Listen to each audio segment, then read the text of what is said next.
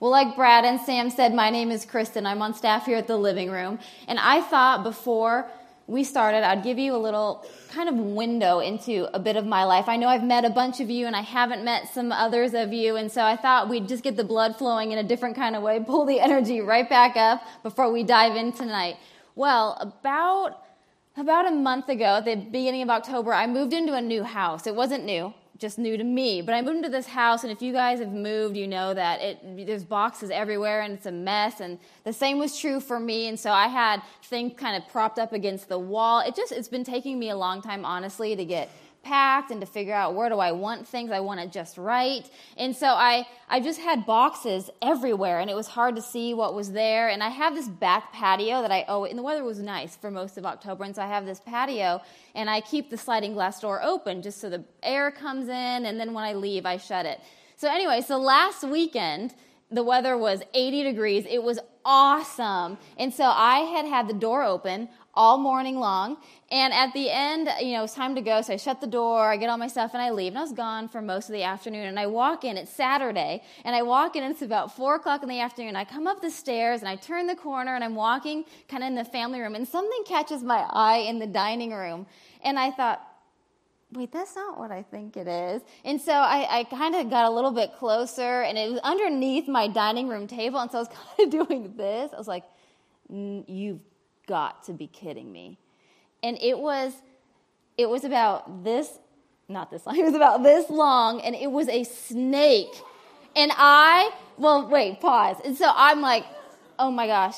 Okay, is it, is it alive? Well, it has to be alive because I got in there." And so I was like, okay, what, what, do I what do I do? And then I, I kind of got a little bit closer. So if here's a snake is right here, I was probably standing about this far away. So I was close enough because I wanted to know what it was doing, and I see its head kind of start to move, and I thought, oh crap. and so I pick up my phone and I start calling everyone I could think of within a two mile radius. I mean, there are people in this room who got phone calls from me, Gavin who did not answer their phone because I was like, what am I going to do? I don't know what to do. And so I'm calling everyone I could think of. My first thought was I'll go through all the guys that I know who live within two miles from me. I've since learned that fear of snakes does not discriminate against genders. So there are, there are guys who have come to me and said, even if I did answer the phone, I would not have come. So I found, finally I get this one friend on the phone and the snake's starting to move. So I realized, well, I need to do something about this. So I run into my kitchen and I get one of those mixing bowls the silver mixing bowls, and so I'm holding. I got the biggest one I could find, and so I'm holding it, and I and I get pretty close to the snake. I have these tall kitchen, you know, table or chairs, and so I'm kneeling on the chair, uh, like this close to the snake, over the snake and I have the bowl in one hand and I finally get someone to pick up the phone and it's a girl. I was like, what are you doing? And she said, well, I'm at Taste of Atlanta. I said, there's a snake in my house. And she goes, what do you want me to do about it? I was like, I don't know, moral support, come over. It's moving. I gotta go. So I hung up the phone and I went, and I threw the bowl. Okay, to, to show a picture of the bowl. This is totally deceiving because this makes it look like it's like this ice cream bowl and it's not. It was like a big, it was a big mixing bowl. So, so here's the kind of the door that I keep open. So there's, it's underneath there. I was like, oh my gosh, what am I going to do? And so I get a tape measure and I put on top of the, the bowl because, you know, tape measures weigh a ton and that will definitely keep the bowl from moving. So then I start calling everyone. So then I take pictures of this and I'm texting it to people going, someone needs to come over and help. And so finally, one person picks up the phone. Him and his wife were getting ready to go out of town and they said, well, we're leaving in 20 minutes, you know let us get get things that we need to get and we'll stop by on our way out of town. Just wait for us. And so i'm sitting there going oh my gosh what am i and he's like well how big is it? I said well i don't know. Stretched out it's like two feet or whatever however big two feet is. It's not huge but it's not little. And so so they come over so they come over and they kind of scoot this bowl out there and they get a, um, they kind of kicking it and the wife's like, don't let that thing go in her house. You know, if you let that go in her house, she is going to have to spend the night with us and she will not be happy about that. And so he's like scooting it across and he gets one of those white plastic buckets and he, you know, he's holding it like this. And so he flips that bowl over and then he gets a broom and he kind of sweeps it in to it sweeps it in. And so he goes, You want to take a picture of it? So he has a snake now in one of these big white buckets. He goes, You want to take a picture of it? I'm like, No. He goes, Give me your phone. Let me take a picture of it. And so he starts snapping all these photos while his wife's yelling, This is not a photo shoot. Stop taking pictures. And then he's going, Oh my gosh, it's striking at me. Because for me, when I was yelling on the phone, it was like kind of shrinking like this, which is how I could put the bowl on it. But when it was in the bucket, obviously it's freaked out, and so it starts curling and it's trying to shoot up the bucket. Anyway, so I'm gonna. If you're a fear of snakes, I'm sorry, but I'm gonna show you a picture of what it looked like. So this is the snake that was in my house. It was in my house. This is this is blown up, so it is zoomed. So I don't want to mislead you. It's not like it's like the length of this the stage, but that was in my house, and so he took, so I don't know, so he took it, and so he's like, we'll take it with us. And the wife's like, I'm not riding in the car with that snake. He was like, can't get out. And, he, and so anyway, I wasn't really sure what they did with it. But I since later found out they went and uh, there's a kind of ravine by my house, and so he went. He goes, I chucked it about 30 yards over the ravine into the water. I'm like, I hope that thing has a short memory, or it's gonna crawl back up. But people have asked, but I think it's dead. It's gone. There's there's all kinds of wild stuff out there. But people have asked me all the time. They say, What kind of snake was that? I'm like, I don't know. But I promise you, I've googled pictures of snakes, and it looks exactly like a boa constrictor. Don't you think? What? It totally could have been. It really does. You do it later, not now. But it, it really does. It be, I think someone could have, you know, they didn't want it anymore, and so they tossed it or it got out. Snakes get out all the time. And I think it made its way when I had the door open, which is even scarier because it was probably in my house for more than just a few hours. And I just happened to come at the right time. So, anyway, all that to say is that's a snapshot of my life. There are no more, if you come over, there won't be any more snakes, I promise. But uh, it, it, really was, it was, we're gonna we're gonna segue here. It was grace that someone came over and was willing to take care of the snake because I was certainly not going to do that. So, hard right turn. Here we go. Grace, week two. How many of you guys were here last week? And by just out of curiosity? Oh, about half, a fair amount, a fair amount. So let me give you, let me kind of put us all on the same page. I know, just for, forget that, which that's hard because I showed you a picture, but pretend like I didn't. And here's, here's where we're going tonight. So last week, Joseph was here and he taught on this idea of grace. And he introduced to us that we tend to view our relationship with God like a transaction instead of a relationship like it really is. And he said that the reason why we can think of it, it's so easy for us to want to enter into this transactional relationship with God is because these two, this question right here. We tend to approach God and say things like, God, if you will, I promise I'll always. God, if you get this snake out of my house, I promise I'll never open the door again. But God, if you help me pass this test, I promise I will always study from here on out. Or we say things like, God, if you will, I promise I'll never. God, if you will, I promise I'll never. God, if you help me pass this test, then I will never skip class again. If you help me get out of the speeding ticket, I promise I will never speed again. God, if you help this hangover to go away, I promise I will never drink again. How, don't, answer, don't raise your hand, but how many of you have done that? A lot of see? But we tend to think that that is how we have to i'm not endorsing drinking by the way. But we tend to think that we are supposed to approach god with these promises. And the thing is is that god doesn't want us to bargain with him. He doesn't want us to negotiate these things. And we say all this stuff because we think that god wants something from us. We think that god wants something from us. But God doesn't want anything from us. It's the other slide. That's okay. I passed it. But God doesn't want anything from us. He wants something for us. We tend to approach God like a transaction, like we need to bargain with Him because we think that He wants something from us. But the fact is that God wants something for us. Our faith, our relationship with God, it's not a contract model, it's not a negotiating model, it's a gift model. God is extending something to us as a gift. We didn't deserve it, but He's doing it anyway. And that's what we call grace. And Joseph talked last week about grace. And here's what he said We have a relationship with God because of grace. We didn't earn a relationship with God. We didn't deserve a relationship with God. But God extends grace to us, and He said it was unmerited favor. That was how we defined it last week, that grace is unmerited favor. For me, that gets a little bit hard for me to understand. I'm trying to wrap my mind around what exactly does unmerited favor. It doesn't feel super practical to me. So I like to think of grace in terms of an undeserved gift. For me, that's just easy to, to, to kind of internalize what grace is. Grace is an undeserved gift. We didn't do anything to earn it, but God said, I'm just going to give it to you. We didn't earn our relationship with God. God said, I love you that much that I want to give you this because that's how much I want a relationship with you. And we looked at Ephesians 2 8 and 9. In Ephesians 2 8 9, it says this For it is by grace you have been saved through faith. For it is by grace you have been saved through faith. Through faith means just got to believe it.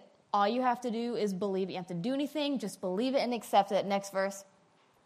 And this is not from yourselves, it is a gift of God. It's not from yourselves. You didn't do anything. God's just saying, I'm going to give it to you. And so you just have to receive it and believe it. And the last part says, not by works, so that no one can boast. Not by works, so that no one can boast. You didn't need to do anything to earn a relationship with God. God said, I love you that much that I am going to take care of it. See, your sin separated you from God, and God said, Hey, I'm going to pay that penalty for you because there's not enough good works that you can do. There's not enough promises that you can make. There's not enough, if I do this, then will you do this? Or if I do this, and you, then I'll never, you know, there's none of that. None of that. God said, No, my relationship with you is so important that what I'm going to do is I'm going to send my son Jesus to die on the cross to pay the penalty for your sin, and all you need to do is believe it. That's grace. That's grace. It is an undeserved gift. We didn't deserve it, we didn't do anything to earn it. God just says, That's what I want to extend to you. That's what I want to extend to you. You just need to believe it. It's God's gift to you. And so that's where we ended last week. And so for some of you, you might be sitting here right now and hearing that, or you might have heard that last week and you're thinking, yeah, but you don't know what I did. You don't know about my life. You don't know what happened last weekend. You don't it was Halloween. You don't know what you don't know what went down. You don't know who I slept with. You don't know what drugs I took. You don't know what I did to pass that test that, that class last semester. You don't know about what happened when I was in middle school. You don't know what happened when I was in high school. You don't know how I spent my weekend last night. I don't know that God's grace will extend to me.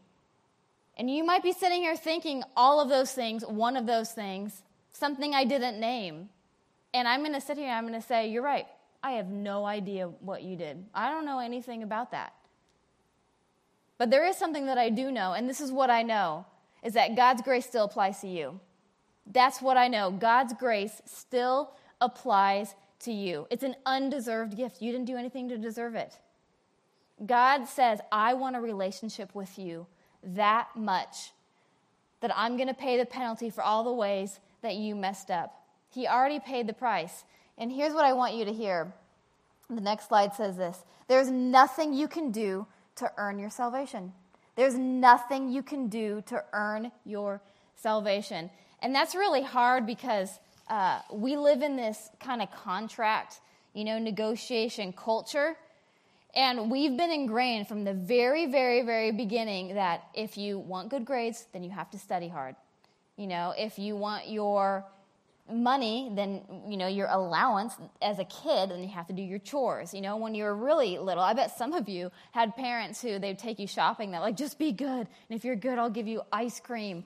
You know like we've just heard that from the very beginning. If you want awards for perfect attendance you got to show up all the time.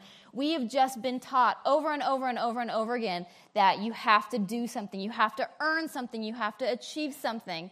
And so the gospel doesn't work like that the gospel does not work like that. A relationship with God it does not work like that. And some of you, you, you get that. You get that, you understand it, you believe it. Intellectually, you're like, I, I get that. I, I understand what you're saying, but your actions aren't matching up. Your actions are not matching up with what you believe. And for some of you, you're living a life that says something entirely different. You're living a life that's not matching up with the grace that God has extended to you. Instead, what you're doing is you're, you're saying, okay, I believe that, but here's what happened last week. And so, you know, I got to go to the living room on Monday night to try to earn back this favor with God. Or I better show up to church on Sunday morning or Sunday evening and to earn back this favor with God. And, and that's how you're living your life. And instead of believing that God said, no, my grace is taking care of that for you, what you're doing is you're trying to live in the past. You know what the truth is, but you're trying to live in the past. And when you're trying to live in the past, it's really hard to live in the present and to move forward the future. That's what you're trying to do. So God's saying, "Hey, no, I have things that I want you to do, but you're you're not living how I intended you to live. You're living like my like your sin, I'm counting your sin against you and I'm not. You're living like I haven't extended this grace to you, but I have. It's kind of like it's kind of like that snake. I don't want to really bring that up again, but it's kind of like that snake. So when I first called people to come over and get it, uh, you know, there was no way I was going to take care of that thing. There was no way that I was going to be able to take care of that. And some, someone needs to come over and take care of it. They did. They took care of it. Done. And after I've told that story a, a bunch of times all week long, because it's kind of funny now that I'm not in it. And you know, people go, "There is nowhere I, I can't believe you stayed at your house. I would have went and got a hotel. I would have went and stayed at a friend's house. I would have, you know, the list is endless. Everybody, everybody's response was, "How come you slept at your house? I would not have slept at your house. I can't believe you did." And I'm thinking, the snake is not there. Of course, I'm going to sleep at my house. What? That's crazy. But what I did do for about five days is after it was gone, I would walk in and I would turn the light on in that room and be like, is it there? Because, you know, but it's like I knew it wasn't. I knew it wasn't there. I knew it wasn't there anymore, but there was a part of me that was still like acting as if it was, acting if it was like to jump out. And specifically, I was looking in the exact same spot. Like if it did come back, that was where I was to go. It was weird. But, you know, and I would jump and everything would make me jumpy. For about five days, I was doing that and I realized, Kristin, stop. You don't need to, this is your house. All you need to do is enjoy it. Walk around freely in your house. You don't need to worry about this thing coming and jumping out at you. And so it was, it, it was just a, it was a good reminder for me to, to be, think i don't need to let this past affect my current and my future actions and for some of you that's what you're doing. And that's where we're headed tonight. And here's what I want you to see there's nothing you can do to earn your salvation, but there is something for you to do because of it. Because you might be wondering, well, okay, I've been saved, you know, by grace. That now what? I can just do whatever I want. Well, no, not that. There is nothing you can do to earn your salvation. So uh, you need to know that there's nothing you can do to earn your salvation, but there is something for you to do because of it. There is something for you to do because of it. And that's what I want you to get tonight. So last week, you know, Joseph talked about Ephesians 2 8 and 9 It says, For by grace you've been saved by faith. But what you need to hear is that that wasn't just for that's not the end of the story. You've been saved by grace through faith for a reason. You've been saved by grace for a specific purpose. And verse 10 is what comes next in this letter to the Ephesians that Paul was writing when he penned the book of Ephesians. And he says this in verse 10 So you've been saved by grace through faith because we are God's workmanship, created in Christ Jesus to do good works, which God prepared in advance for us to do. We are God's workmanship, created in Christ Jesus to do good works, which God prepared in advance for us to do. I'm going to unpack that, but here's what I want you to hear initially there is a plan for your life. There is a purpose for your life. God has things that He wants to use you to do. God has very specific things that He wants to do. That is why He extended His grace to you and brought you into relationship. He doesn't want you to live in the past. He wants you to believe what He's done and move towards the future because God has things that He wants you to do. And here's what's so interesting about this is that if you don't get this truth, then you're not going to really be able to experience the life that God has for you. You're not going to really fully experience everything that God has planned for you. Here's one of the things that I love about this verse this word workmanship, right here. If you were to look at the original language, you would discover that the original meaning is work of art or masterpiece. That's how our English language defines it. That this word workmanship is a work of art or a masterpiece. Have you ever thought of yourself like that? I, I am a work of art. I am a masterpiece. Because that's what God's saying. He's saying, Hey, I saved you so that you would be my work of art. You would be my masterpiece. That's what He's saying. And as my work of art and as my masterpiece, I have things that I want for you to do. How many of you have ever been to an art gallery or a museum of any sort, the High Museum or anything? Okay, so what you notice when you walk in there is that everything looks different. There's no two identical pieces of, of art in there. Nothing's the same, and the same goes for you. It's all up to the creator, and the same goes for you. None of you are going to look alike. You're all going to look different because God designed you that way. He designed you very specifically and very uniquely so that you all would have very specific things to do with your life. No two of you are the same. And one of the things that I love, love, love about this word that God says we are His workmanship. So, the original root word of that word, workmanship, is where we have derived our English word poem. So if you were to look, if you're reading this and in the original language, you'd stumble across that and you'd recognize it, like, hey, that word looks familiar. Oh, that's where we've gotten our word poem. And I love to think of our lives, my life, your life, as, as, this, as this poem it, because it helps me. So, one of the things you notice about a poem, right, right off the bat, is that it rhymes at the end that's an easy way, that's what makes a poem identifiable. It's easy to spot it. But we also notice that not all poems rhyme. You know, that's, the rhyming is just one of the ways that we see it initially. But they don't, they don't all do that. They take lots of shapes or forms. But what all poems do is they tell a story. They're not just words on a page, they're not just words that are thrown together in weird formations like some poems. They all are telling a story. They all have a purpose. They all have a meaning. The author has penned those words because he has something that he wants to communicate through the poem. And the same is true for you. There is a story that God wants to tell through your life. There is a story that God wants to tell through your life. He has a message that he wants to use through your life. And all of your lives are going to look different. And some of you, your lives are going to look neat and tidy. That's just, that's how, to, you know, you'll see the rhymes at the end of the sentences. And for others, you, your life won't look like that. It might look messy, and you might be tempted to think, God can't use me. My life doesn't look like theirs. It doesn't look neat. God can't use me. But yeah, He can. It doesn't matter. That's why grace was extended to you. That's why it doesn't matter what your life looks like. Your grace covers that. And He says, I have a story that I want to tell through your life. I have things that I want you to do. I have a message that people need to hear through your life. And so I need you to get this. I need you to understand this. I need you to live in the truth because I have a purpose for your life. And if you insist on living like my grace didn't cover your sins, then you're not going to fulfill that message and that purpose.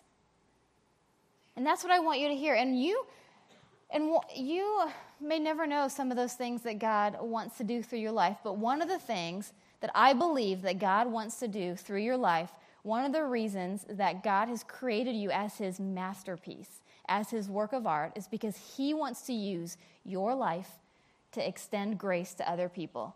He wants you to be a picture of what it looks like to have this real, right relationship with God and to be that example to other people because you and I both know that a lot of people have some crazy ideas about who God is. And they think that it, it is about negotiating and bargaining. But God says, you know, I, I, could, I could show them myself, but I want to use you. I want to use you to do that. I want to use your life to show people the truth of who God is. And so, Paul, the author of Ephesians, he also wrote another book. He wrote a book, Romans and in there, he was talking about this same idea about grace. And only in this book, he spent 11 chapters doing it, basically saying, Look, guys, hey, you don't, this way that you're interacting with God, you don't need to do it anymore. I mean, God paid the price for you. God paid, the, he, he says this basically for 11 chapters. And so for 11 chapters, he's saying, Hey, God paid the price for you. So I need you to now live differently. Don't live in the past, live in the future. And now, after I've spent 11 chapters telling you what it looks like, Now I'm going to spend the next several chapters, I'm going to say, now this is what good works look like. This is what it looks like to live in the future. And so I want you to see something because it's incredibly fascinating. Okay, Romans 12, 17, we're going to read through 20. But do not repay anyone evil for evil. Be careful to do what is right in the eyes of everyone. And continues on. If it is possible, as far as it depends on you, live at peace with everyone. Okay, so just let me just real briefly let me explain with this. So, God, so Paul's saying, hey, hey, look, guys, there's going to be situations in your life, and they're going to be hard, and I need you to just do right with people. What that means is just have a clear conscience. So he's saying, hey, if you need to forgive someone, forgive. If you need to apologize to someone, apologize. Just make sure your relationships are in a right standing. And as far as it depends on you, there's going to be times when it's out of your control. But when it is in your control, just do something. So he continues on and says this. This gets confusing, but I promise it's going to be worth it. So, on the contrary, if your enemy is hungry, feed him. If he is thirsty, give him something to drink. In doing this, you will heap burning coals on his head. What? Let me just read that again. You're going to like this, I promise. So, on the contrary, if your enemy is hungry, feed him. If he is thirsty, give him something to drink. In doing this, you will heap burning coals on his head. So, here's what he's saying He's saying, guys, you've been extended this grace. So here's what I'm going to need you to do I'm going to need you to live very differently than how the world's living. I'm going to need you to show kindness without any strings attached. I'm going to need you to love with, with no expectations. If your enemy is hungry, feed him. If he's thirsty, give him something to drink. In doing this, you will heap burning coals on his head. Paul is saying, hey, I want you to just live differently. I want you to live differently than how everyone else is living because this is so cool. Because, verse 20, when you live differently than culture says, when you don't have these expectations of getting something, and when you can give freely, when you can give this gift to other people that you have been given yourself, what you will do, verse 20, is you will heap burning coals on his head. Huh? I mean, are you saying, are you telling me that when I live differently, that uh, throw fire on them? Is it my initial thought when I first read this years ago was, is it like uh, like cows? You know how when you brand cows, like is that what I'm doing? Like, no, no, no, no. That's not. That's not what he's talking about. So during this time period, there was a tradition among the Egyptians during this exact same time that Paul was writing to the Romans. And there was a tradition that everyone who was reading this letter would have been very familiar with. And so there's a popular belief among a lot of scholars, and this is what Paul was referring to. So there's a, the tradition goes like this Among the Egyptians, when you wanted to say sorry, or you wanted to repent, or you wanted to ask for forgiveness, or change your behavior, or change your way of thinking, what you would do is this. In this community, you would go and you would take a basket and you would fill it with live, hot, burning coals and you would take this basket as a sign of repentance, and as a sign of, hey, I need forgiveness, I've done something wrong, and what you would do is you'd put it on your head. And you would walk out into the community as a sign of repentance. So God is saying, here's what He's saying He's saying, when you live differently, when you live differently with other people and you extend my grace to other people, and you show them that it's possible to know God that's so different than how they've previously been knowing God, you might be helping them to change their mind about who God is. And these people who are reading this, they would have got that. And so, for those of you who are sitting here right now, how this applies to you is there might be people in your life who you need to extend grace to. You need to be a reflection of this grace that God has given you. You need to allow your life to be a response. And so there might be a roommate, there might be a professor, there might be a classmate, there might be a parent, there might be someone at Starbucks when you're studying all the time. They need you to live differently with them. They need your life to be a reflection of who God is because in so doing, you might very well be heaping burning coals on their head and you're helping them change how they view God and the truth of who God is. You are a work of art, you are a masterpiece, and God has things that He wants for you to do. God has things that He wants for you to do. This might be one of them. This might be one of them. But here's the thing I need you to get this right now. I need you to get this right now because if you don't, you are selling yourself short. You are selling yourself short from the life that God has intended for you to live. He doesn't want you to live in the past, which will prevent you from being fully present, which will prevent you from doing the things that God has in store for you in the future. And you might be sitting here thinking, well, I don't know that I, you know, I don't know that I deserve it because, you know, you don't know what I did to, to, try to pass that class and you know and so it serves me right you know i don't get you know i don't i don't i, I don't deserve these good grades you know because i it doesn't matter. God said i took care of that. I just need you to change how you act and to change your behavior. For some of you you've made really bad choices in relationships and you're trying to make better choices but you think i don't know if i deserve a better boyfriend or a better girlfriend because of the decisions that I've made in the past. And so your actions aren't reflecting what God has said you are. Instead, you're you're thinking, well, I'm just going to settle then because I don't deserve I don't deserve anything better. But God has his best. God has his best for you. Do not settle, do not compromise. You are a masterpiece. And God has things in store for you that He wants you to do. And you cannot do them if you insist on living in the past. He wants the truth about who He said you to be in His relationship to affect how you act. And it's a response, it's not a negotiation. So here's your bottom line if you remember nothing else. Nothing else. Here's the one thing I want you to remember after tonight it's this there's nothing you can do to earn your salvation, but there is something for you to do because of it. There is nothing you can do to earn your salvation but there is something that you can do because of it.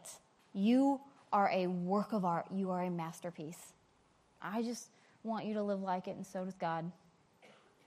I'm going to pray for us.